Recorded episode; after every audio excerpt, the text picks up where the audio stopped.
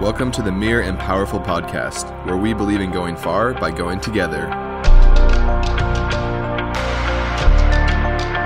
Hello, Meerkats. Welcome to another episode of the Empowerful Podcast.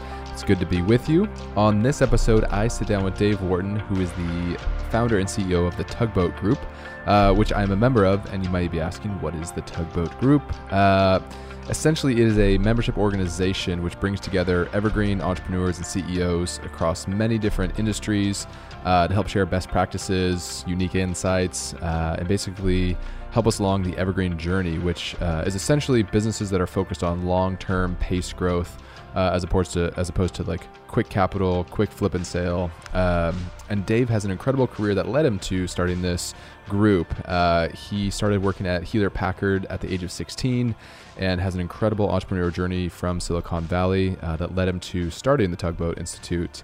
Uh, we have a wide ranging conversation from uh, his time at Kleiner Perkins, which he had the opportunity to have the first uh, outside investment in Amazon before it went public, and he worked uh, closely with Jeff Bezos on that, which is a very cool story.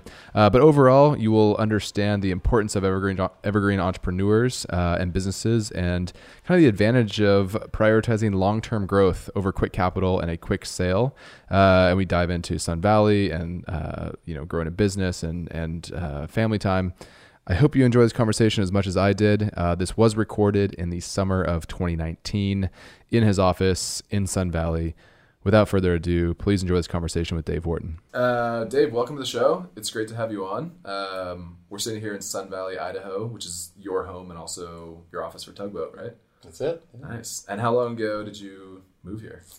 Uh, our family moved here about eight years ago. Okay. And I commuted from the Bay Area for about five or six of those years, and then finally got smart and kind of made the migration up here. Uh, this we're sitting here in your conference room, and it's blue skies. It's been dumping like crazy the last month, right? I mean, yeah, our last two weeks. Last think, two weeks? I think they've got 98 inches of snow in the first two weeks of February. There's only been two months on record over 100 inches, and we're going to get three more feet this weekend. so we're headed record-setting Absolutely. this And you're here to ski. and I'm here to ski this weekend. So Great I picked call. it right. Yeah. um, I love it. You're in you're in Sun Valley. Uh, what was what was kind of the impetus of of going from Silicon Valley to Sun Valley? I'm just curious why people make moves and you know, Yeah. I think it's a pretty common story that I've heard here, which is uh, we were in the Bay Area, feeling like maybe we want to get the kids out of the area just for a while, not permanently. yeah, And we had purchased a second home up here, and we thought, you know, just bring them up for a year. There's this place called the Community School.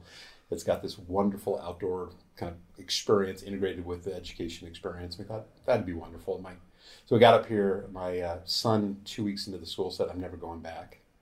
I'm like, that's that's not the deal, buddy. and then my daughter, around Christmas time, same thing. She's like, I'm just really sad that I have to leave this place. She said, I understand it's only a one year thing. She said, and that's fair, but you know, I wish I could stay. And I talked to my wife, and I said, so what are you thinking? And she said, well, I'd love to stay, but that's not the deal we cut. You know, it's not fair that you have to commute every single week. And I just kind of reflected on that and said, you know, the weekends are great up here. I like the people. I Yeah. like the fact the kids are thriving. My wife's doing well. Let's give it one more year. And that one more year became one more year, became one more year until last fall we finally said, you know, we'll go ahead and close the Palo Alto office. It's yeah. just doesn't make sense anymore. And open this one. And here you are, eight years Yeah. later.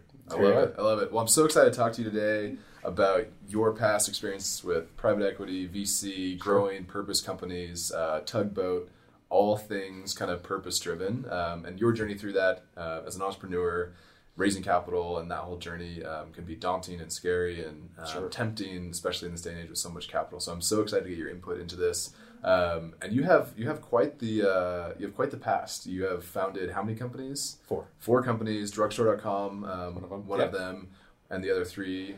Good technology. That's right. Uh, which was backed by Kleiner and Benchmark, and then Tugboat was one, and then it, maybe it's a little bit of a stretch, but I helped spin a company out that was making industrial CO two lasers and helped build that company. when I was 24 years old. Wow. So- wow. It's really probably better said co-founded by my older physic. I was a physicist partner, but I was very instrumental in making that all happen. Yeah, yeah. So at the age of 24, you were involved in getting that off the ground or Yeah. getting transitioned out and building that business. Yeah, yeah. Wow. How did you, how did you, I'm always curious how people got into something like that. Were you at business school and you found your way or was it a mentor or how did you find yourself there? So I worked at Hewlett Packard for four summers in high school and college to kind of put myself through it. And my third year there, I actually helped install a CO2 laser on a fabrication line. So I got a little familiar with lasers. And I thought it was pretty neat. and then um, I, in my senior year at college, um, went to Berkeley. I actually was a phys. I, I was a mechanical engineer, but I actually scored extremely high in my physics classes. So they tried to get me to switch into physics, which I just wasn't sure physicists got jobs after college. Yeah. I wasn't sure they did. So Yeah, I stayed like, what do you do then? yeah, what do you do?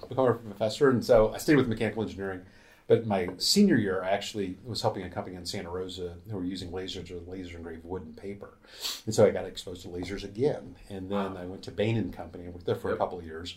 And my uh, most of my classmates were heading back to business school, and I kind of felt like I was just really starting to get my hand around how businesses worked. Yeah. And so I was moonlighting on the side for a couple of companies, helping them. And then one of them was the one I worked at during college. And he was like, I built this amazing technology. It's a completely new type of laser, approach to lasers. He showed it to me, and it literally blew my mind. I've never seen anything like this. And he goes, but I need to spin this out, start a new company. I'm not sure how to do that. There's tax issues, there's legal issues. I I can help you navigate all that. So I helped him kind of spin it out, raise a little bit of capital. I'm like, look, you're on your way. And he goes, well, why don't you just come join me? And I'm like, uh, uh, I, I guess. Yeah, why not? Six, seven people, you know, a couple physicists, a couple machinists. Yeah. And I got there and they went to light up the laser and the thing exploded. And I'm like, uh oh, how much money do we have in the bank? yeah. Can we do this again? So I learned how to bootstrap a company. Wow. And Yeah, so yeah. I spent three years with them. That's awesome. Yeah. So then from there, what happened next? You Uh, were, So the company was sold, Okay. uh, which is not something I wanted. And that was kind of an imprint on my life also, Mm-hmm. is that I felt like we were just starting to turn the corner. I convinced Honda Motors to start making the lasers for us. Had a capital uh, interest coming out of Switzerland from a family there. And my partner had an opportunity to make tens of millions of dollars. And he had just started disagreeing on what we were trying to do. And he was getting anxious about the risk we were taking. I was getting more excited about the risk we were Yeah, yeah, taking. yeah. Not a good combo. Yeah, and so kinda- and he was you know ninety percent of the firm, so he made the decision to let me go, and then uh, soon after sell the company. Um, and then I was on a flight to Washington D.C. It's these serendipity moments. I see a woman who I knew from high school sitting across the plane, switched seats. We sat down. I was telling her my story, and I was like, "Oh my god, I can't believe I don't even have a job." And like, "You should go work with my husband."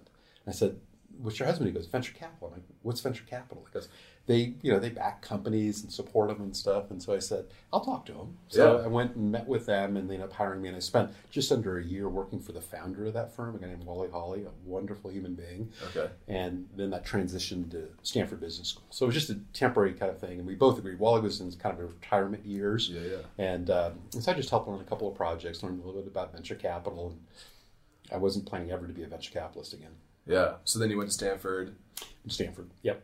daytime, nighttime, Uh, full time. full time. Yeah, for a year and a half. Okay. So the two year MBA program. Got that out of, out of the way. Yep. And then from there, was that was then to drugstore.com or was there something in between? So uh, an important part of the story is I just got on campus at Stanford Business School, and then I called from John Doerr at Kleiner Perkins, and That's right. wanted to meet. And Yeah. So, and I thought, frankly, I thought it was one of the women, and uh, it was his assistant, and I thought it was one of my classmates who was actually pulling a joke on me, and I was going to show up to Kleiner Perkins and be like, "Hey, I'm here for my interview with John Doerr," and they'd be like, "Who are you?" And there is no interview. Right? So I actually called back Kleiner Perkins' main line. I said, "Can I speak to John Doerr's assistant?" And she answered, and I said, uh, "Hi, Dave Ward. Just want to confirm. I'm going to Dave. We're confirmed." I thought. Oh, yeah, we're, we're, we're confirmed. Like, oh, actually, this is happening. Yeah. You Oh, that's amazing. So we showed up, and it was supposed to be like 30 minutes, and John and I sat there for two hours. Wow. And then he goes, You have to work for me. You have to work for me. I said, I don't want to be a venture capitalist, John. Uh, he goes, Well, come work during the summer at Kleiner Perkins, and you kind of learn how we do things. And I said, I, I'm really not interested in that. I said, I'd like to either go work at Cisco or Netscape. Yeah. I thought they were pretty much the two most exciting companies at the time, Yeah. mid-sized, growing fast. He said, "Well, if you're thinking that, go to Netscape. I'm on the board. I could introduce you to some neat folks." And so that led me to working at Netscape that summer. And then I worked for a woman named Roberta Katz, who's one of our advisors at Tugboat now. Okay. Yeah. And she's the vice provost at Stanford, but she was the general counsel of Netscape at the time. So one of my projects was helping internationalize uh, the Netscape Navigator. Remember the original browser Oh, yeah. for Eastern European countries. That was one of my projects, and the other was to help on the e-commerce server, which wasn't working very well, and people weren't focused on because they were really focused on the web server Oh, because yeah. that's where all the money was. Yeah, And New York totally. All the ads and yeah. everybody was work, focused on that, and that's where Microsoft was choosing to compete with them first. So they were very attuned to that. Yeah. And so I got kind of given this project, and then through that, I got to meet some entrepreneurs who wanted the e-commerce server to work. Yeah. And then I started talking about how they thought about things. And suddenly I'm like, oh my gosh, this is going to change everything. Yeah. I mean, this is going to disrupt. It wasn't the terminology I had at the time, but this is Yeah, going to change all these industries. So I started mapping out what would happen if people could order online. You could deliver these things, and I started kind of developing a scale about you know what would the margins be, what would the shipping costs be, what would be the propensity, what's the customer concentration, supplier concentration, just classic Yeah. five. And it just ended up being this kind of giant matrix. Yeah. And I just like, you know, what would be really cool is the replenishment of drugstore items for men, razor blades, all this. Because just it's just normal Just stuff. did- yeah, just, yeah, oh guys hate gosh. shopping, Yeah, living, yeah. and so that kind of led to the idea of drugstore.com, which I started working on the second year of business school. Um, Strangely enough, John had let his admin go. I tried to just, he said, keep in touch with me. I sent him a couple emails just saying, hey, John, just wanted to say hello, let you know how things are going. Never heard a reply. And then finally, John was at Stanford giving a presentation to the entire business school. He saw me in the audience and he goes, Dave Wharton, he goes, I need to talk to you. And I'm like, you do? and my classmates were like looking at me, what is going on here? So They're like, how do you know? yeah. So I walked, I said, hey, what's going on, John? He goes, where have you been? I said, I've been trying to reach you just to give you. He goes, no, you haven't. I said, yes, I have. And he's like, I didn't get those messages. And so his new admin didn't know who I was. So She just deleted them. delete them? Oh, Just deleting them. And so we ended up sitting down together and we talked again. And he's like, what are you thinking? I said, I'm thinking about starting an online drugstore. And I said, and by the way, you know, I've kind of been looking at e-commerce and stuff like that. Because he wanted to know about my summer experience. He's Yeah. like, this is awesome. And he had just backed Amazon. Amazon went public was it I think April of '97. So Yeah. right after I was leaving business school, we were Yep. talking at this point in the fall of '96, and so he's and he he was seeing it. I mean, he, he's like, Oh, yeah, this is, this is going to be huge. And so he's like, we need this. Can I can I have a copy for my partners? You know, and so he ended up sharing that with the partners, and through that discussion, they're like, you have to hire him. Get him in here because Yeah. we this is this is a really interesting. So anyway, we started talking about it. I was going to do the drugstore thing. He's like, "Come do this." Hard to say no to John Doerr, right? Yeah, yeah. Um, and then I did. I said, and he goes, "I'm going to make you an offer you can't refuse," and he did. And then I'm like, "Okay, I'll come join you." You're like, all right, I'm in. and so, and, and the offer was great because we basically said, "Look, I'll let you incubate drugstore.com here, but it really can't be you. We have to find somebody who can really be the founder of this and, and live this, you know, seven days a week, twenty four seven. yeah. You have to help me. I'm getting 50 business plans a week. I need your energy focus on that. I don't want to miss the next eBay. He was very disappointed that Benchmark did that instead of him. Yeah, yeah. Um, and I said, and, and so we had to find somebody to kind of do that. A guy named Jed Smith did that and did it very well. And so Peter Neupert, I don't know if you Peter, uh, Peter took it over and then Okay. moved it up to Seattle. And then um, he said, let's do this for a couple of years, and then uh, we'll identify an idea. You want to be an entrepreneur, and I'll back you in that. I'll send on your board of directors, and we'll bring that to life. And so that was the deal. Ended up being not two years, but three years. And, and that was kind of neat because in that last year, I ended up working on the investment in Google. And so I was the lead person negotiating with Larry and Sergey on that, which was a very interesting dynamic. And it took a long time. Um, John said, basically, you, you need to just get this done, right? And then I was um, also working on the investment in Blue Nile out of Seattle, which you probably Yep. know Mark Vadon and, Yep. and that group. So Yeah. two really good things happened in my third Yeah, year. there. absolutely. Yeah. And so And that was kind of by that time, you're what? Maybe 30? I was probably 32. 32. 132. Yeah. Yeah. Yeah, it was pretty fun. That's incredible. Yeah. Yeah.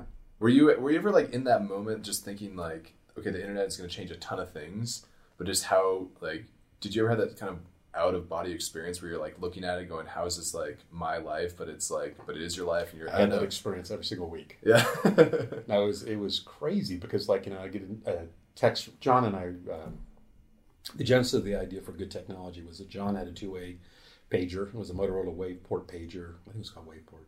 And I had one too, a little clamshell you pop Yeah. it open. And so he'd always be texting me, "Are you up?" When we were talking about kids earlier, Yeah. four in the morning, "Are you up?" And I'm like, I'd hear it and I'd pull up, "Yes." yes, and then I'm up, right? Yeah. He's like, you know, the uh, Prime Minister of Russia is going to be coming in next week. He's going to be visiting. I need you to do a little bit of background work so that I can be prepared for the conversations with him. And so then I scramble around, call everybody I know at Stanford, Cal, um, Yeah, yeah. friends that are in the hedge fund world are doing business. And it's like, just feed me information, feed me information. And then I kind of prep John on that stuff, you know. And so that would, that would be one week. Another week would be, you know, with John flying down to an old Air Force military base to meet with Martha Stewart to talk about literally buying it, transforming it, bringing in fresh flowers from South America, repositioning there, and distributing in the rest of the country. And so just every week was crazy. I mean, my first week on the job was actually the At Home Roadshow. if you remember the at home company, I'm like, what are we doing this weekend? He's like, you're going with me. We're going to go around the country. We're not. We're going to follow the at home roadshow. He's on the board of directors. You know, again, Bezos had just gone public about a Yeah. week, two weeks beforehand, and then I started going up to Seattle and meeting with Jeff on a very frequent basis because as we were pursuing the e-commerce stuff, we kind of identified several sectors we thought would be really attractive that Kleiner could incubate companies in. Yeah. Things like Auto Trader with Cox, Yep. you know, Blue Nile, jewelry Yep, was on the list. yeah. We had uh, some other areas there that didn't work out as well, but we kind of had an idea. And then in talking with Jeff, at the time, Jeff was only doing books. He was basically doing the bookstore, Yep. right? He had books, he had DVDs, and he had CDs. And CDs. Yep. And most people thought that was the boundary of what he was going to do. He's just going to be the world's largest bookstore. And Jeff's like, he kind of looked at this thing and he's like, we, we, we have a bit of a challenge here Yeah. because you're our largest and only outside shareholder. Yeah. You know, um, you know, as far as an entity, and you're actually, um, I'm not going to talk about where I'm taking this in the future, but you've got some things on here that are going to conflict with things I'm doing. So John Doerr just has to make a decision: Does he want to continue serving on my board or not, or be in conflict? And of course, John didn't want to be in conflict with Jeff. I mean, Jeff's amazing, Yeah. right? and doing great things. And so uh, there were a few things we just said, okay, well, we just weren't. Well, he was clear. These was like like drugstore. That's yours. Yeah. let's not worry about Which it. they ended up Jewelry's Um, they didn't. They ended up being a third. Uh, they bought a third A third it. of it, It was eventually sold to Walgreens. Yeah. yeah. Oh, it went public okay. and sold to Walgreens. Um, so there was kind of just kind of making sure we didn't cross wires on it, and I ended up being the key conduit with Jeff to make sure we weren't doing that, which was really fun. Um, What an incredible experience. yeah, it was nuts. It was nuts. And then, you know, it was neat because, like, um, again, all this stuff I think has been written about today, but um, if, and I may have not have this perfectly right, but I Yeah. believe the fourth line he went into was hardware. So on my list was hardware stores and doing that. And he goes, hmm. and, and the reason why he did it, and this is why he's so smart, is he felt that if he could sell hardware on the site, he could sell anything on the site. He had permission to go into any segment. Interesting. And so um, I don't think people understood how smart he was. I mean, they understand it today. But Yeah, at yeah, the time, yeah. I don't think they the appreciate how smart he was. oh, you just sell books. and how he tested, you know, what was his customers willing to give him permission to do and stuff. I mean, really remarkable. That's fascinating. Man, so I because I, knew the hardware thing because one of um, so Beck, my wife, nanny for Jason Kilar, who ended up starting Hulu.com. And at the time, he was at Amazon doing the music service. He was doing music DVDs. Um, he was running that piece. He was the Jeff. bookstore, Yeah, right. he was. He was. The, he was the bookstore piece of it. And so he left uh, while Beck was nanny for the family. And he's like, "Oh, I'm working on the secret project." And for a year, it was, you know, he was off doing this thing that nobody knew of. And then he launched it beta, um, and it was Hulu, which was which was really funny. That's Um, awesome. but what's interesting is that hardware piece that he went all the way to the hardest part to test his theory of A to Z. And I, I didn't know that. That's fascinating. Yeah. That's yeah. brilliant. Oh, brilliant. And he knew it because when it started selling, he's like, I can do anything. I've, I've now got permission. And that was, I mean, to know that so early in the life cycle of the business, you know, and purposely test that. The other thing was, I remember being up there visiting Rick Dalzell, who was the CIO that we were recruited out of, I say we because John Doerr was very instrumental in this. I helped recruit him out of Walmart Yeah. to become the CIO of, uh, of Amazon. And he was instrumental. I mean, Rick Dalzell was probably the number one person in the country you could recruit to build infrastructure around warehouses, logistics, distribution—they're doing it for Walmart with all their stores. So Totally. got Rick, and that was huge. And I was just visiting Rick because he's a great guy, and he said, "You know, Dave, we've come across an idea." And and I said, "What's that?" And he said, and, and back then this was confidential. And he said, Yeah. um, "You know, we have all this compute capacity for the holiday season, and large." Uh, Yeah, because they were running into bandwidth problems, right? they were, well, Yeah. they had to design for the holidays. They Yeah. designed basically for a week before Thanksgiving through probably mid January. Yeah. So compute, storage, bandwidth, everything. Everything. So what's happening the rest of the year? Idle. Sitting there, excess and I capacity. said, so you know we've been uh, actually kind of leasing out warehouse space to third party vendors that we actually sell on our side. He goes, we're thinking about leasing out some of the capacity on our compute. I'm like, how's that work? Yeah, And he goes, I don't know, we'll figure it out. he goes, so we'll just go to developers who have light, low expectations, like classic Clayton Christensen, which is Yeah. they need to have low expectations. They have to know around Christmas time they're not going to get much compute, compute either, right? Because we're going to be sucking all of it down. But we're not going to charge them much. So it probably won't impact them. Yeah. And then that's how they tested out AWS. And then they, you know, then they figured out this is real. And they had to, in the sense, I think, fork some of it to actually have capacity around Christmas for all, all the people on it. But they were like, building websites for Christmas. but yeah. again, it was like he just was testing. Is there something here? Is a way to leverage my existing assets? wow, that's Huge. incredible. It's huge. So you had, I mean, that I love these inside stories because it's like I mean, it's absolutely fascinating that you were again 30 going through and you're meeting with Jeff and you're trying to put all these you know deals together and keeping some off the table and some are on the table and Yeah. uh, you have this you have this And of course, you took all of them, right? yeah, he- eventually. he's like, he's like A to Z I'm serious A to Z Yeah, like- you realize Amazon I'll- A to Z I'll- yeah. That's what he said. You bought Yeah. drugstore.com. You Yeah. just assume he did, Yeah. right? exactly. It's all over. yeah, he just takes over everything. Um, and you, so so after that, I'm so fascinated how you went from this. I mean, I mean, it's it was a very. I mean, you're making it sound great, but it was also very vicious and and somewhat. Um, I mean, just hardcore and intense, right? I mean, you're, The, you're it, Kleiner. yeah, So the hours were really long, Yeah. but it was a really neat partnership. I mean, the Kleiner of today, I just don't even understand. You know, all this kind of reworking, redesigning. But back then, there was about nine partners, okay, and there was two associates, a guy named Dan Chu, who was a classmate who unfortunately passed away, and myself, and that was it. And, Oh, wow. then admin staff and a couple finance people, and that it's kind of like how I think Benchmark feels today. You know, there's not really an associate structure or anything else like that. It was very flat, and that team was unbelievable. And it, I think it, when you see a high performance team at that level, um, I'm not sure I fully appreciate it. I, I think I did, right? Because you can see the results coming out of it. yeah, But the truth is, I've never seen anything like it before or after. I mean, it's just incredible. And and it doesn't didn't mean it wasn't full of tension. I mean, there was tremendous tension between Vinod Khosla and John Doerr at times. They were very Yeah. competitive with each other. But what they did is they improved each other through that Mm. kind of competition. There's a guy named Doug Mackenzie. Doug, uh, you know, we didn't call I called him the black hat because Doug hated every deal, and so he just shot everything down. And but he didn't shot it like kill it, but he like he would attack the weak spots of those particular business Mm-hmm. plans and opportunities. And what he did is he forced all the partners to think more clearly about what is really going to make this company successful. Mm. And so there was this tension, and I think sometimes perhaps John and others got tired of the tension, but it was the tension that created the greatness. Yeah. if that makes sense. And Totally. maybe you know, and maybe it's a little bit what like uh, Ray Dalio talks about in his oh my principles. gosh, yeah, I was like, I was just It's gonna say it sounds yeah. just like that. it's ever, it wasn't so mechanical, it wasn't so tracked and scored and everything else. It just Yeah. it was just the culture. That's just the way they did it. And so it was unbelievable. It was magic. And that's when I left to go to Good Technology. It was a few years later I heard that Kevin was leaving, Doug was leaving, Vinod was leaving, Will Hearst was leaving, and Russ Siegelman was leaving. Five of the 9 You're like, partners "What's going on?" quietly leaving. And I'm like, what happened? And then uh, Ray Lane comes in, and then Tom Jermoluk comes in, and suddenly these this isn't the pattern that Kleiner had before. The pattern from Kleiner was they hired associates, not very many, just one or two, and Yeah. matured them into partners. Yeah. If they didn't work, they let them go. I mean, there was it's clear Yeah.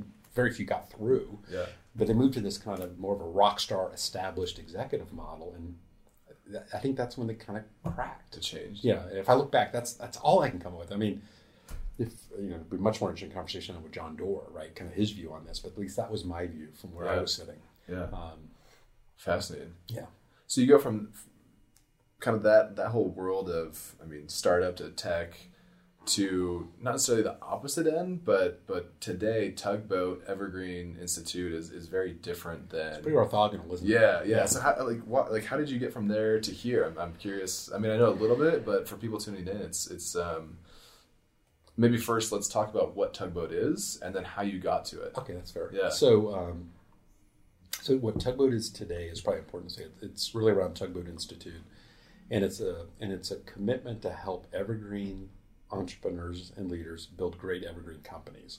So what the hell does that mean? Yeah, what is an ever what is an evergreen? Are they building trees? Like what's right, going exactly. Are these green? You yeah. know? yeah. um, and so the, the core framework which we use to define an evergreen company is the evergreen seven Ps, and that was actually developed in partnership with a number of CEOs very early in this. I did a lot of research and collaboration with a group of CEOs and thought leaders to kind of like kind of tease out the essence of this. And what I was seeing is through these interviews, I was meeting people, and I'd been I was actively looking for it, and I'll explain later why I did Yeah. this.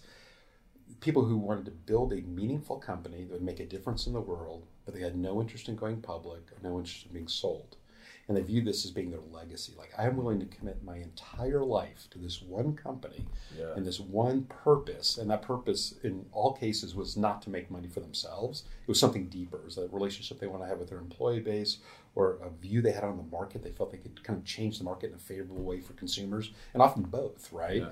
Um, and then, so as I got to know these people, I started hearing these themes, and that led to the Evergreen Seven Ps. And so the first three Ps are really around the character of the owners and the management team, and hopefully the entire company, but it has to sit at that level first. And that is being purpose driven with a purpose more than just making money, but something a deeper north star than that. Yeah. The second is perseverance, which is if you're going to be around for 100 years, you're going to go through many recessions, many depressions, and you just have to design yourself for resiliency.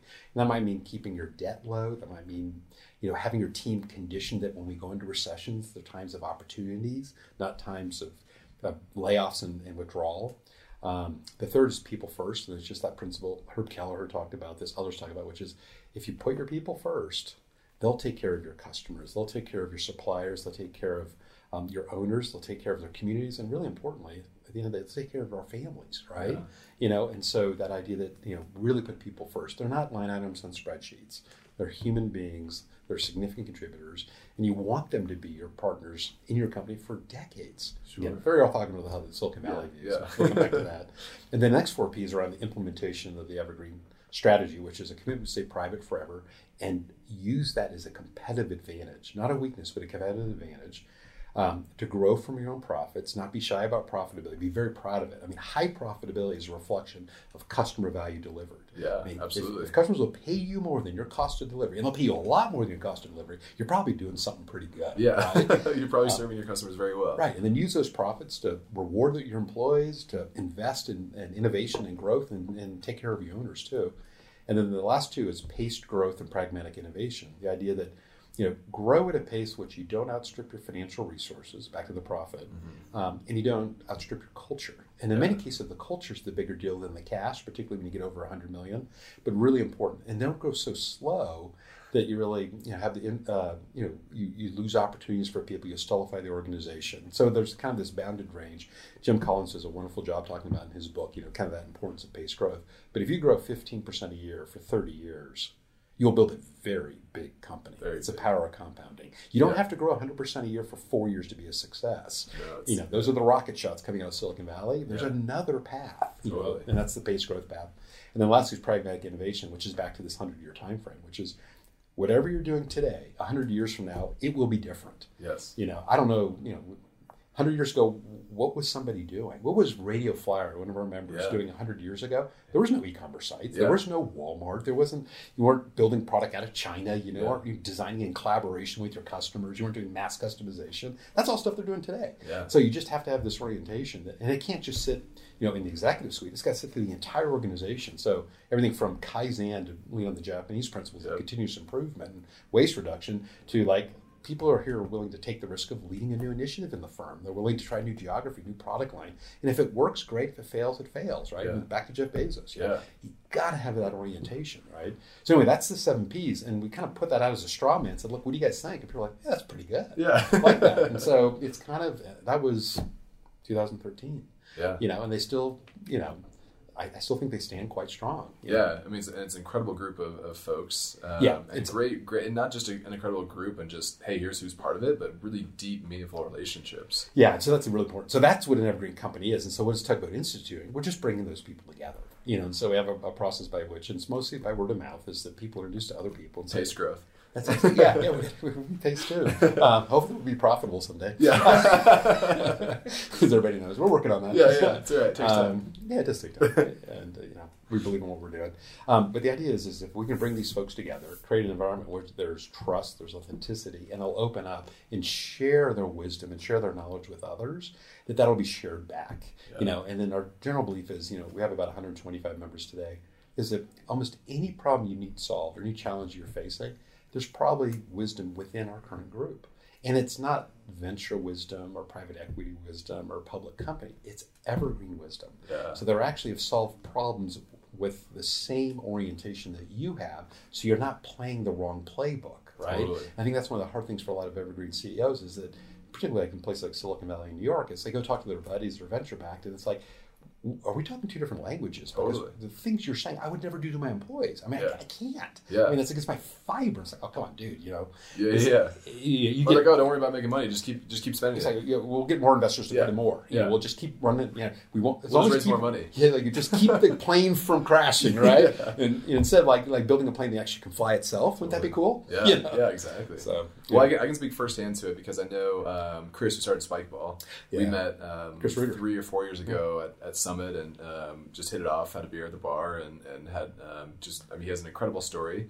And the other He's day, an innovator. Oh man, he's that guy. I mean, his community that he's built with his brand is unbelievable. It's awesome. Um, he reached out. He's like, "Hey, you know, my my uh, finance guy's got a question. I know you have a new CFO. Can you can we connect them and, and chat about this this issue?" And and I connect them with our CFO, and they're off chatting about That's awesome. some problem they're solving. And uh, yeah, Well, and that's something we love about what's happening because you know we do the two major events a year. Right? We do the Summer Summit in Sun Valley, and then we do an exemplar. We go visit in an exemplar, and that creates an opportunity for people to meet and connect and share. So there's kind of the formal sharing, the stuff that's being presented, but there's all that stuff that's happening kind of you know, over lunch, over dinner, in the hall, at a bar, you know, that kind of Totally. thing, which is awesome. Yeah. But what I love is hearing those stories. Yeah. because more and more of that's happening where people just reaching out to each other and, and helping each other. Oh, it's yeah, it's, it's fascinating. Well, Jim Milgard, you know, he's in Seattle, Sun Valley all the time, you know, and uh, Milgard's we've- amazing. Yeah, it's it's it's been such such a relief to to meet up with folks who are like minded and, like you said, oriented in the same direction. Because oftentimes when you're facing a growth problem or a or a people problem,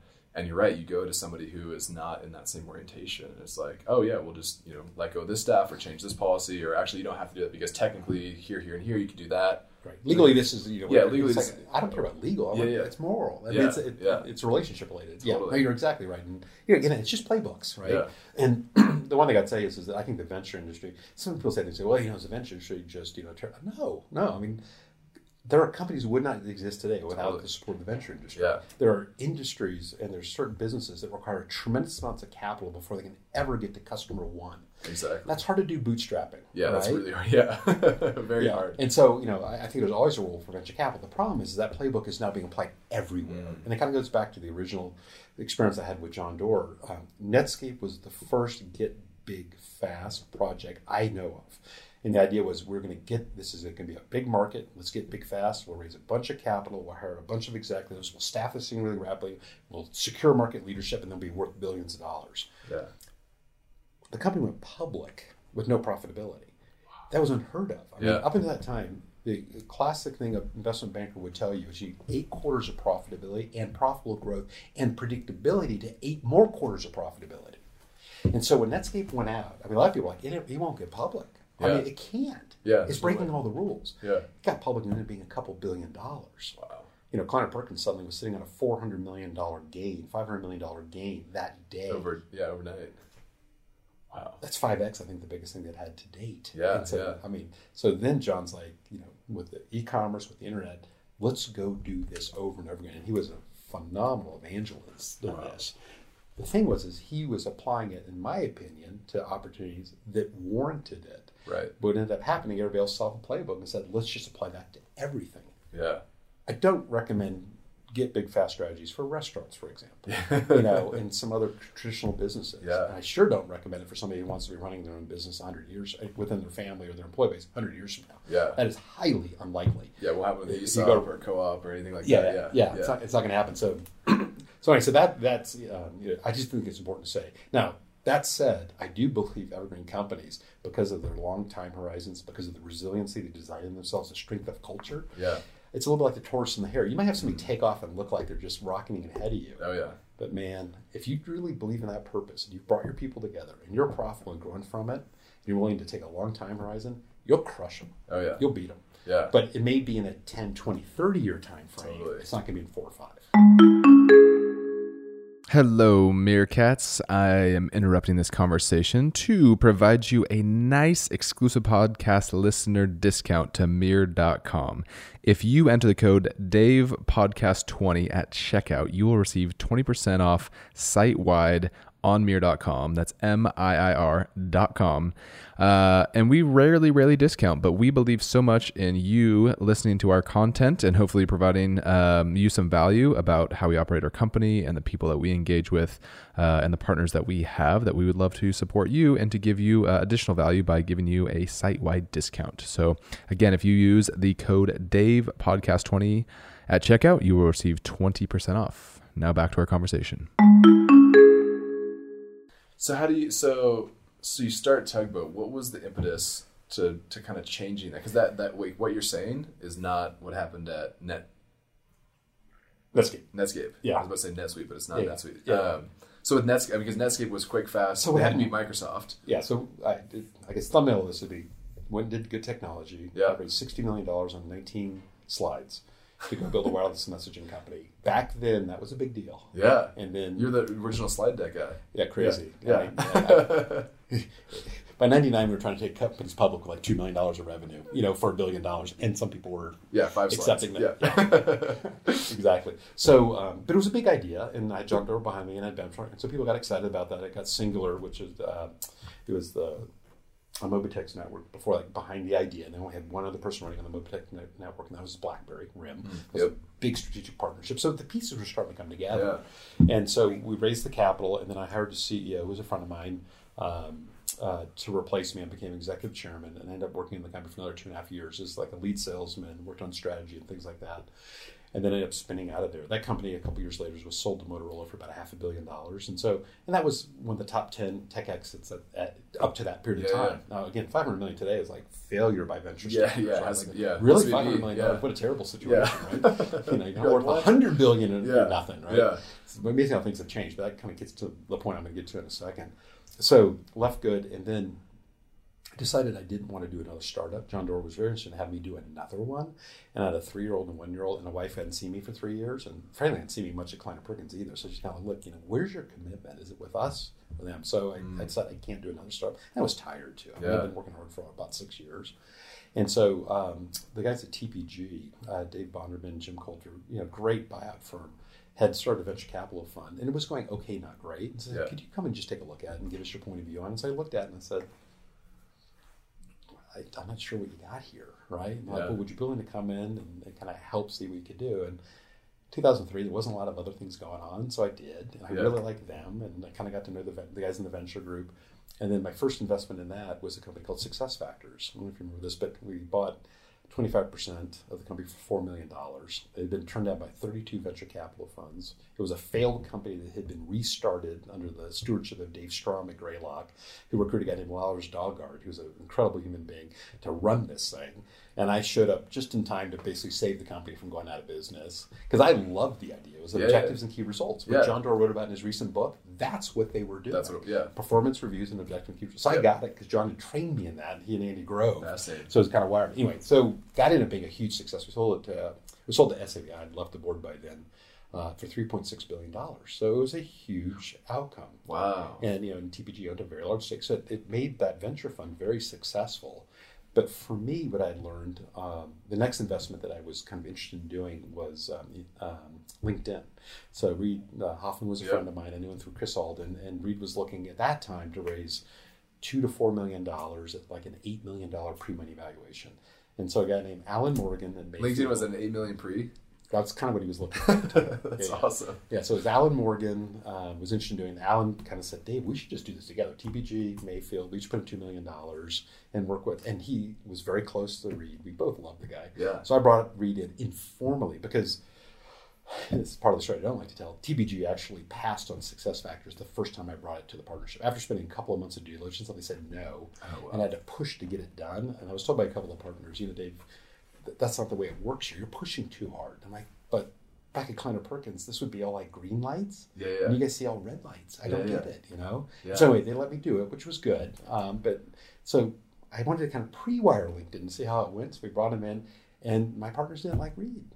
They're like, and you know, who wants to introduce somebody to somebody else and introduce somebody to somebody else? I mean, what the heck's that going to be? And I'm like, I don't know. He's just really bright. Yeah. There's something about this connectivity layer Mm, yeah. in the professional circles which would replicate what's happening informally. Yeah. So I just wanted to put the two million dollars in it, and my partners were not interested. They just didn't want to do it, and I decided not even to formally bring it to the partnership. And so that cost us four billion dollars. Wow. You know, and but what it did more importantly for me was it said, like, maybe they just you know these are great buyout guys. Yeah. Maybe they're not great early venture guys. Yeah. And a guy named Bill McGlashan uh, had arrived. And Bill was like, hey, look, we should move this up market, larger checks, middle sized companies. So that's what Bill, that's where Bill took it. And he's done that very successfully. So that led me a chance to do it. So I started Tugboat Ventures coming out of that. And I'm like, you know what? I want to do a small fund, early stage. I want to do the success factors Yeah, yeah. and the LinkedIn's and some of the things that I did back at Kleiner. So I raised $50 million in 2006. How many slides? 18. 18. So I, I'm, So I'm kind of in that yeah, yeah, high teens yeah. is like my slight yeah, count. teen- yeah, yeah, yeah. Keep short, nice. I like that. I like that. And, you know, and it was interesting because like there was LPs in the community that were really excited to have a guy coming out of Kleiner Perkins that had been mentored by John Doerr that actually had led a venture group that had a couple successful investments. It's like, yeah, that, you know, that's kind of because at that time nobody, at least as far as I heard from the LPs, had ever backed somebody who was a single GP, Yeah. uh, starting from by himself, nobody else, you know, and they were willing to take some risk on me. And so I did that. And my vision was I want to go back to how venture capital was practiced in the 60s and 70s because I'd seen a separation that had happened right or between 97 when I joined Kleiner Perkins and 2000 when I left. The model had changed. Yeah. Uh, when I first got there, it was writing smaller checks, incubating ideas, giving a little bit more money as the company removed risk. It was a very methodical risk reduction process. It switched to that group, get big fast. Like, Just go. like it, give it $25 million and let's roll. Yeah. I mean, just lots of capital happening really fast. And I thought, you know what, I think there's still room for the old model, you know, kind of a more curated, hands on. And so that's what I went to go implement. Um, and so I raised one fund to do that, and raised a second fund to do it a couple of years later.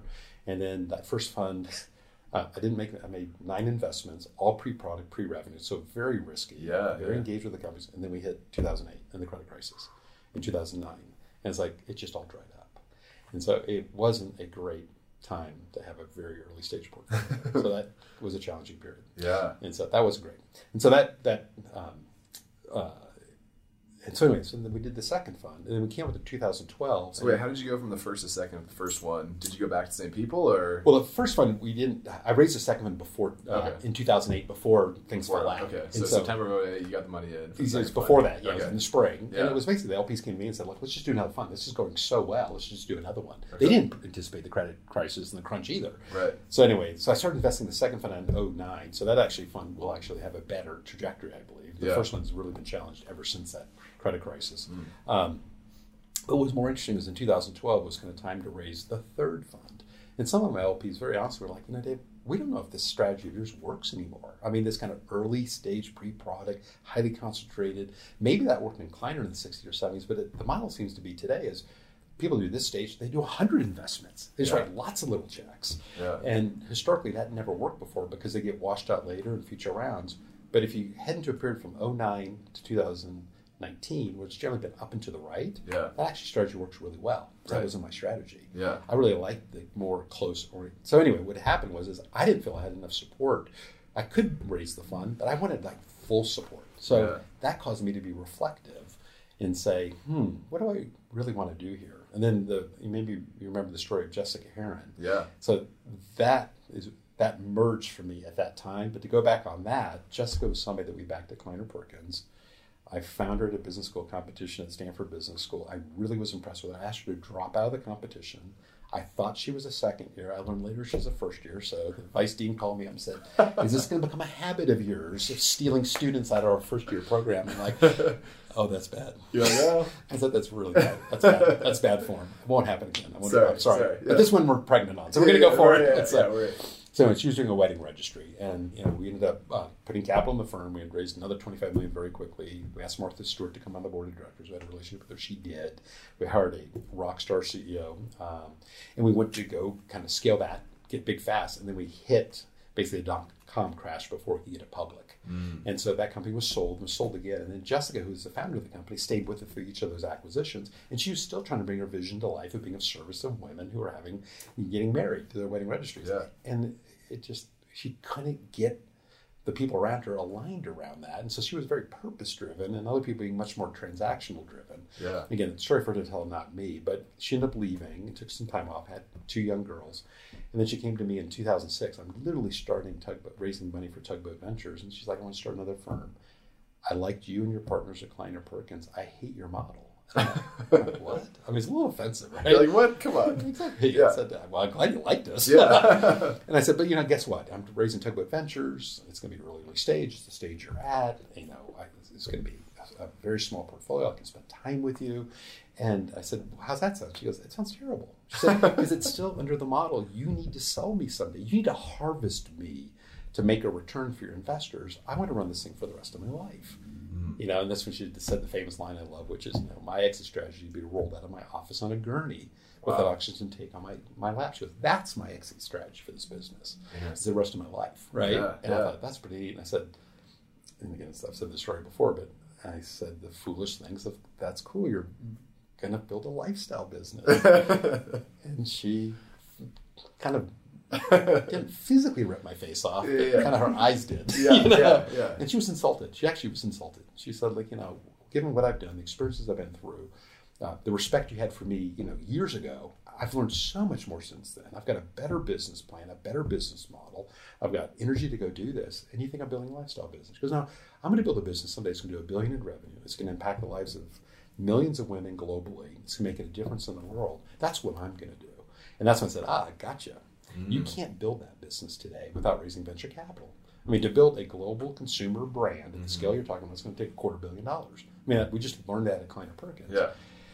And again, it's like, well, you're talking to like the Jedi Master, and she's Yeah. like, but Dave, that's because you're thinking about a four to five year time frame. This is the mm. point of what you know you, you're Yeah. talking about. If I build the brand authentically and I give it time and let it do through word of mouth and let my business scale, I can literally build that brand over a 25 year period to be a national brand Yeah. and to be a billion dollar company. I don't need the outside capital. It's I just have a different time horizon, which I'm thinking about. I have a different way of thinking about expanding my brand. And I was like, oh my god, you're you, you've really thought this thing through. And so the last question was, you know, what do you want from me? And she said, well, I'd love to have a little bit of money to help get this off the ground. Yeah. I'm like, oh, I can't do that. I can't lend you money. Like, Why would you lend me money? And I said, well, because you're never exiting or being sold or taken public. Yeah. So I'm never going to get my money Yeah, back. what's your So- return? So I guess it's a loan. Yeah. She's like, she's like, oh gosh, Dave. She goes, there's a concept called dividends. Yeah. You know, public companies do them. Yeah. Private companies can do them too. Yeah, You know, yeah. and so what we do is, as I build the business and start generating excess cash, I'll just dividend some of that excess cash out to you, and I'd hope to give you a return that be a return that'd be much more attractive than you find in the public markets. And at that point, I'm like, you know, let's just do this. And so Yeah, yeah, I wrote her a small check, and then uh, Doug Mackenzie and Kevin Compton, those two partners I talked to Yeah. about Kleiner Perkins, uh, a lot more resource than me. They kind of rounded out a two million dollar financing. And she got the profitability on one million, one point six million dollars. Been profitable ever since. She's publicly announced this, hundreds of millions in revenue. Um, she's kind of on her path of the vision she has for herself. So anyway, what happened to me back in 2012? Yeah. So I went and saw her, and I'm like, you know, over the last six years, you've about 100 million in revenue at that point. I'm like, In what- six years too, right? Yeah, but what are you doing? What happened in 25 years? Exactly. Yeah. What are you doing? And she kind of talked to me about it. I'm like, you know, Jessica, are there other people thinking about the world the way you're thinking about it? She goes, if you'd asked me that question in 2006, I'd have said, no, I don't know anybody. But today I could probably point you to two. Yeah. And so that was the beginning of my research. And so I kind of went on the road.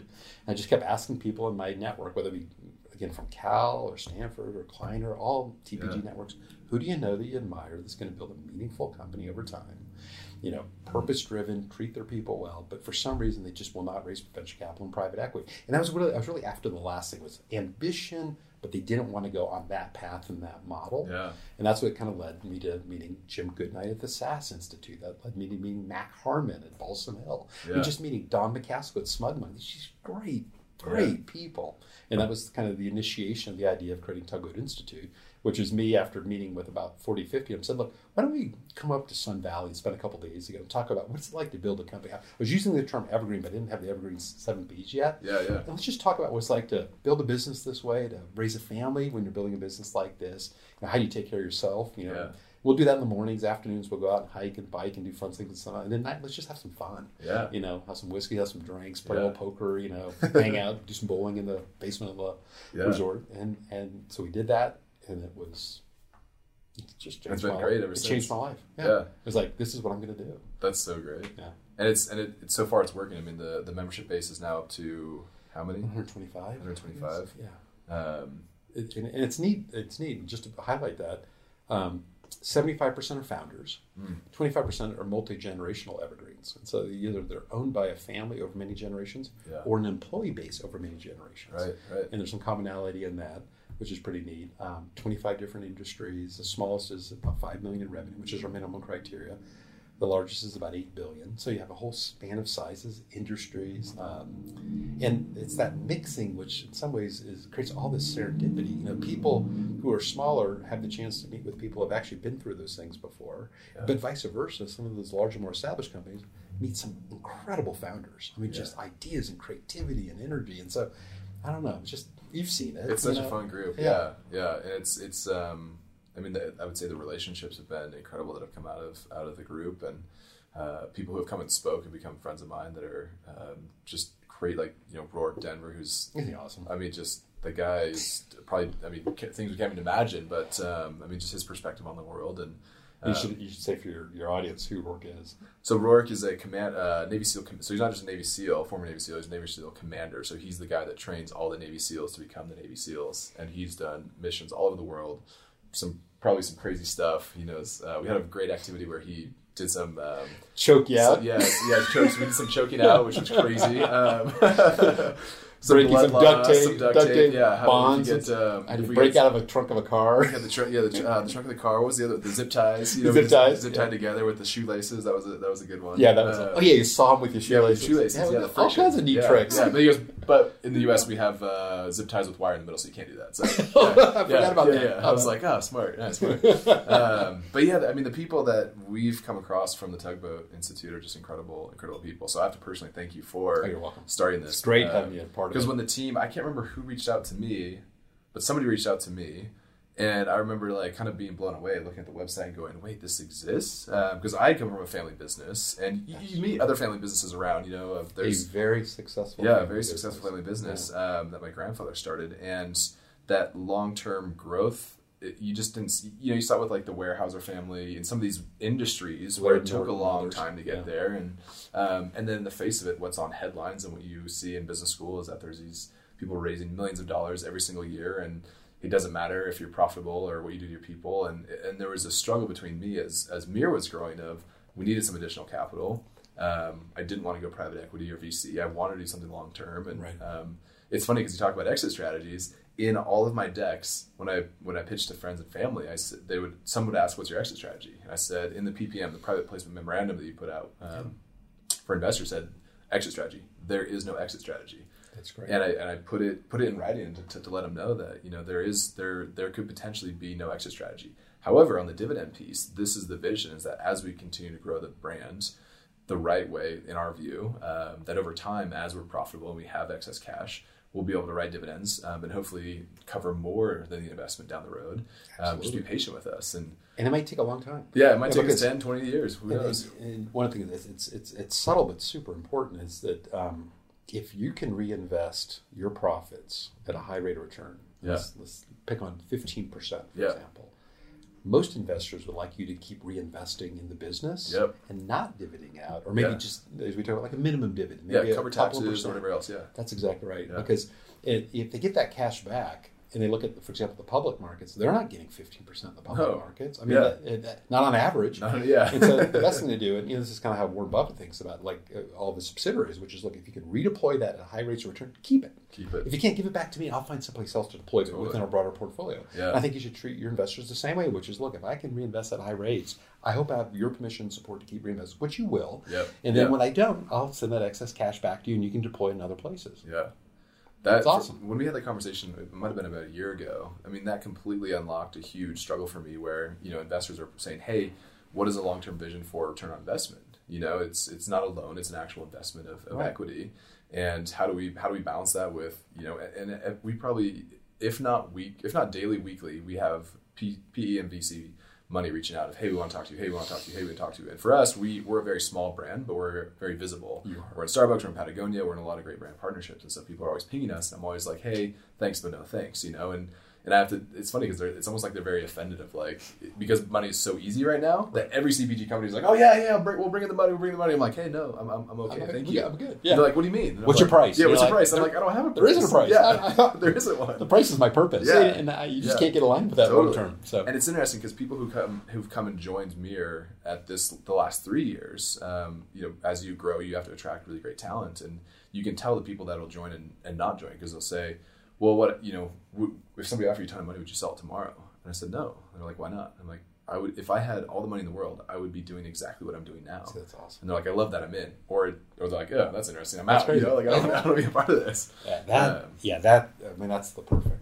Yeah. I mean, if you can say that, which is, if I had all the money, where I'd still do what I'm doing today. Yeah. you're doing what you should be doing. Yeah, and that's and that's where we've landed. So I, I, I have to say I'm, I'm really appreciative for the guidance of just hey look at look at the dividends, look at the long term, look at the long term growth of 5, 10, 15 years. And, and what's fascinating is once you stop focusing on the the core, and you hear this from publicly traded CEOs, they go, once you stop focusing on the quarter and you start looking at the one, two, three, and the and the long term, all of a sudden the performance in the short term Improves also. improves also. It's incredible. You know, it's um, it's like you know the the sh- like what's right in front of you distracts you versus when you when you kind of zoom out a little bit, That's exactly right. um, which is I don't know. And I think it's inspiring to employees too to know that you're investing in things that may take a few years to really bear fruit, Mm-hmm. but they're part of that creation also. Versus this almost manic focus on what can we do in the next ninety a quarter's ninety days. Yeah. don't forget that. Yeah. you know, and probably when you're having your conversation Yep. about it, it's the middle of course. You have forty five days Yeah, left. yeah, like, yeah. what are we going to do to make the quarter? Yeah. you know, that's crazy. That's crazy. That's crazy Yeah. in the context of you know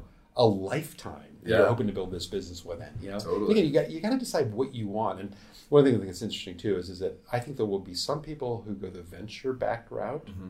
and hopefully have success, generate some wealth for themselves. I hope they would seriously consider the next firm going the evergreen route. yeah, You know, and I think there's other people who should just go evergreen route because that's what they should be doing from day one. Totally. You know, and uh, and a couple of things I'd, I'd share that I think are really important is, and if you're going the evergreen route, you know, this idea that Clayton Christensen shared with me, the Harvard business professor, which is our society's got this flip upside down. We are impatient for mm-hmm. growth, but I'm impatient for growth, but patient for profits. Yeah. It should be the exact opposite. Be impatient for profits and patient for growth. Yeah. Because if you can move yourself to profitability early and then grow from your profitability, you'll be around forever. yeah, Right? You'll be around. No, nobody can take your business away from yeah. you. Nobody. You know, your customers can. So don't screw that Yeah, up. yeah, you know, I guess your employees could because they all left you. But like, if you keep your employees and your customers working well with you, and you do it from profitability, this is your. You have the gift of doing this forever. And if you grow, I mean, the resources you'll generate in that business will let you do all kinds of things. I mean, I love the story of like uh, Andy Taylor takes over the business, sixty-eight million in revenue from his dad Jack, Yep. and he grows that to about twenty-five billion in revenue over his leadership career, mostly as CEO, partly as executive chairman. So you know they're having an issue with funding of the the Arch in St. Louis. He just pulls out a checkbook and says two things. I, I, this is shortcutting it, but basically, here's the check Yeah, to get this right. And oh, by the way, please fix the governance on the board. I mean, how did you guys get yourself in this position?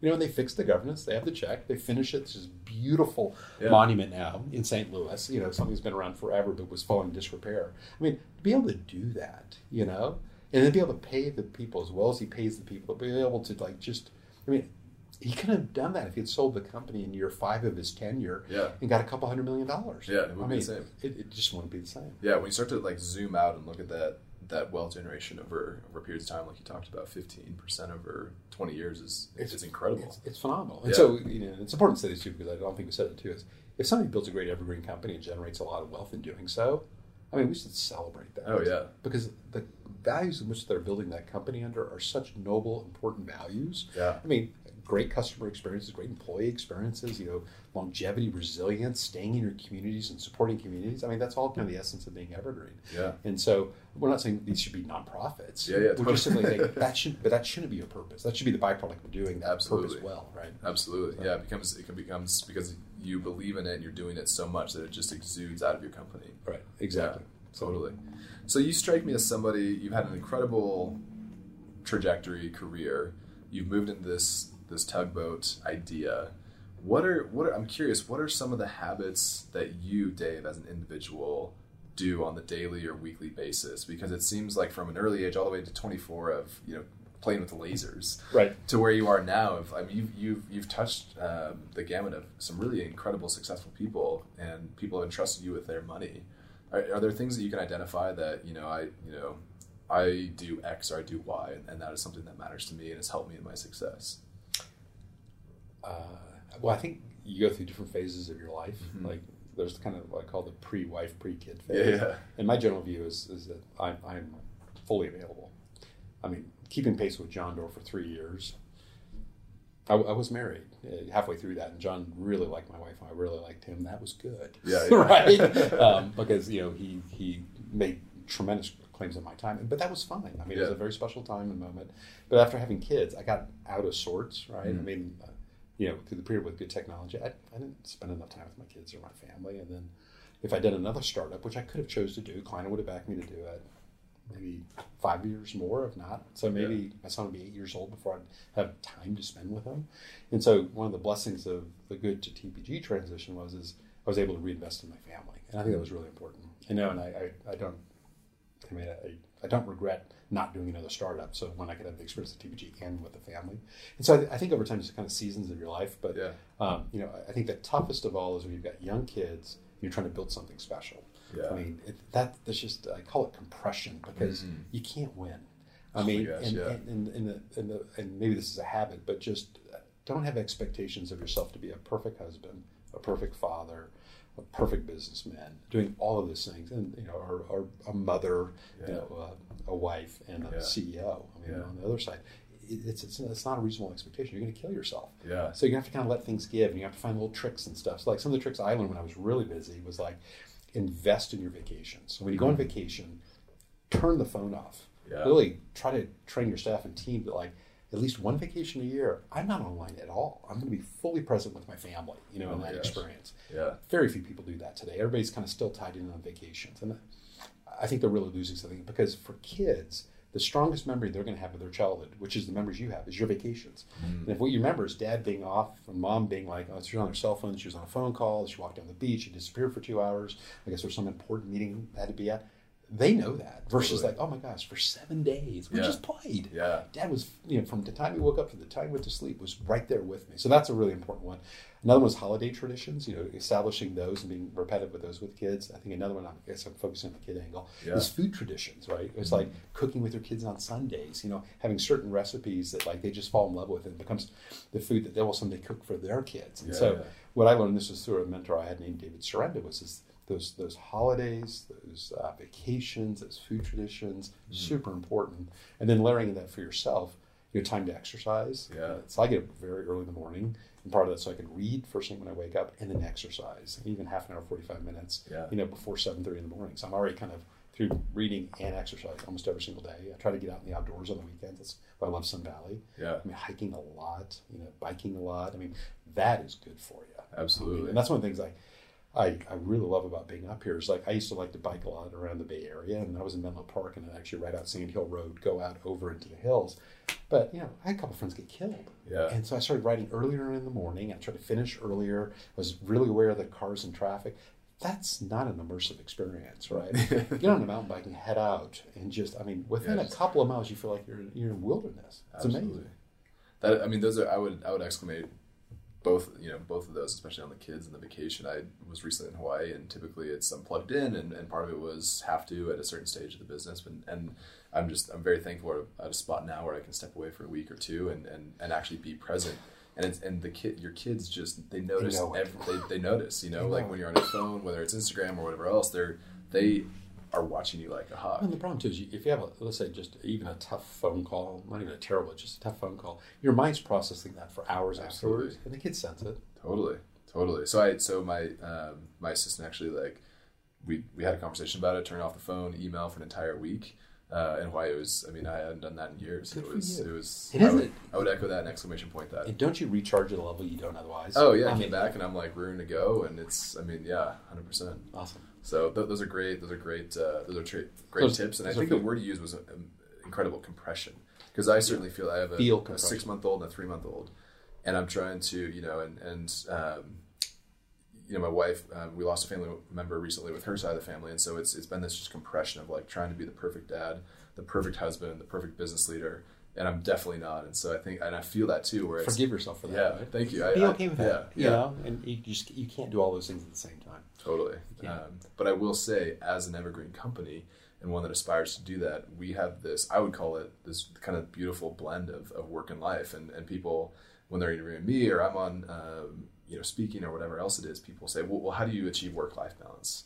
And I say, first of all, I'm horrible at work life balance because my work is part of my life. Right. And my family, my wife and I work together, and our kids are involved. They're here this weekend at our offsite, and we, we bring them with us all over the place. Um, and it's, I think that would be very hard or it would be looked at differently if you were backed by private equity or VC. And again, it's that route is fine for certain organizations, but I would encourage mm-hmm. others that if you want to really bring your family into your business, that an evergreen way is a way that you can do that. And, and those who appreciate our board appreciates when the family is together. I think it's awesome. And the other thing too is, is this is very subtle, but if if building the company and say at a fifteen percent growth rate for thirty years, now it, it's probably a higher growth rate when you're smaller, and I know you're much higher than Yep. that. But over time, you'll kind of feather into that.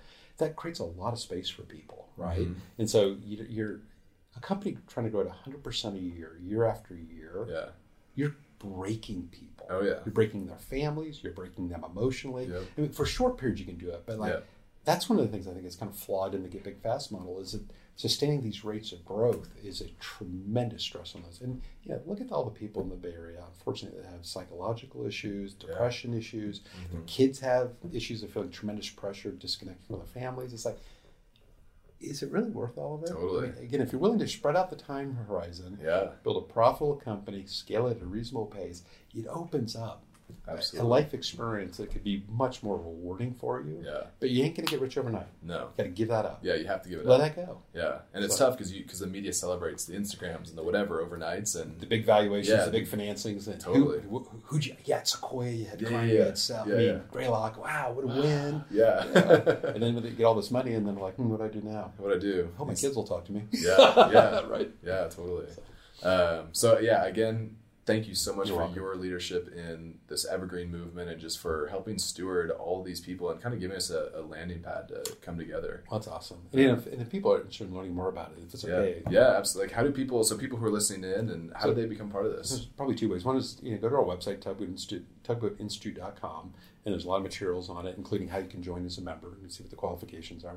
And the other is is that we have a thing called the Evergreen Journal, uh, which is a weekly email newsletter, and it's ideas and best practices of evergreen CEOs and leaders. Yeah, And so, and I think people enjoy getting those every week. Some are videos, some are written content, but we'd encourage people to sign up for that. And that's another way to kind of just get into the spirit of this, you Yeah. know. And then uh, we would hope is that uh, over time there's just greater awareness around this. you Yeah. know. And I'd love to hear that more companies are being started coming out of college and high school and business school, you know, um, and other, you know, could be law school, you know, in an evergreen model. Yeah. Now, I'll leave one last thing. yeah, We have more CEOs in our community who never went to college than you could imagine. you, sh- you shared this number with us last summit, and we were blown away by it. Yeah, it's you know I, I can't remember what the stat is exactly, but um, and those that, that's truly remarkable. So you don't need a college degree to build a great company we can all admire. You know, Yeah. and so if you do go to college, that's great. If you Totally. do go to- that's great. Yeah. But don't don't create that as a condition of like doing something that you know hopefully like you aligns your passion with Yep. what your business does and what your family represents. Right? It's just Absolutely. awesome. Absolutely. And the other thing I, I think is just a funny little stat, and I'm sorry, I'll close it with this, Yeah. is like the number of people who had newspaper routes when they were 12 or 13 years old, they were evergreen CEOs. Yeah. I know we don't have newspaper routes anymore, but Yeah. I think those kids are probably doing something like they're on Minecraft, like Oh, totally. Yeah, building stuff and Yeah. selling stuff. I yeah, don't know. Yeah, You know, yeah. so- the lemonade stand of then is whatever today now. something online, right? Flipping stuff online or Craigslist or whatever else, Right. and yeah, that, that spirit of just being in business at Yes. an early age is there. So I guess my point is evergreen's available to everybody. Yeah. You don't have to have a degree. You don't have to go to business school. You know, you just have to, you want to care about the people that you're building this company with. You want to find customer, something you can do on behalf of these customers. They'll pay you enough money so you can make a profit Yeah, on it and keep yeah. growing the business. So anyway, Yeah. Well, I'd certainly say you are the right guy to be leading this charge with your experience and, and passion for, for Evergreen. And um, again, just can't thank you enough for, for what you've started here. Awesome. And I'm, I'm proud to be a part of it. And uh, proud to have you part of it. yeah, good, awesome. good. All right. Uh, well, yeah, thanks for your insight. And um, we can find people at tugboatinstitute.com, Instagram, Facebook, LinkedIn, all the things. I think so. Yeah, Yeah, I, Evergreen Journey would be, I think, our uh, on Twitter, right? yeah, And then uh, we're also on LinkedIn. perfect. Um, and then again, the newsletter is a nice way Yeah, to get. yeah. So if you're listening, you want to be part of it, check it out. The summit in Sun Valley is fantastic. So if you do qualify and you apply, we can't wait to have you here in Sun Valley because That's it, is- awesome. it is a great time. Yeah. we do have a great time. That's great. Perfect. All right. Well, thank you. Good Dave. luck skiing this Yeah, weekend. thank you.